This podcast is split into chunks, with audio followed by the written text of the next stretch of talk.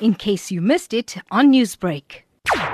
Ghulam has done it 2 days in a row. Yesterday morning, he netted a good haul of sardines just opposite the Garden Court Hotel in Durban. And this morning, he repeated the action exactly on the same spot. Now the sardines have moved off a little north, and he has managed a second net between Suncoast Casino and Blue Lagoon. Don't rush down yet with your saris and your skirts to try and grab your fill of sardines this morning. They haven't beached naturally and are only available from the sardine nets. Sardines should be on sale at most spots in Durban today. Tony reports very settled conditions on the south coast, but not much sardine action. They seem to have moved off deep. But it's an excellent day if you want to launch a boat or do some rock and surf angling on the south coast. This is Adam Kamdar for Lotus FM Newsbreak.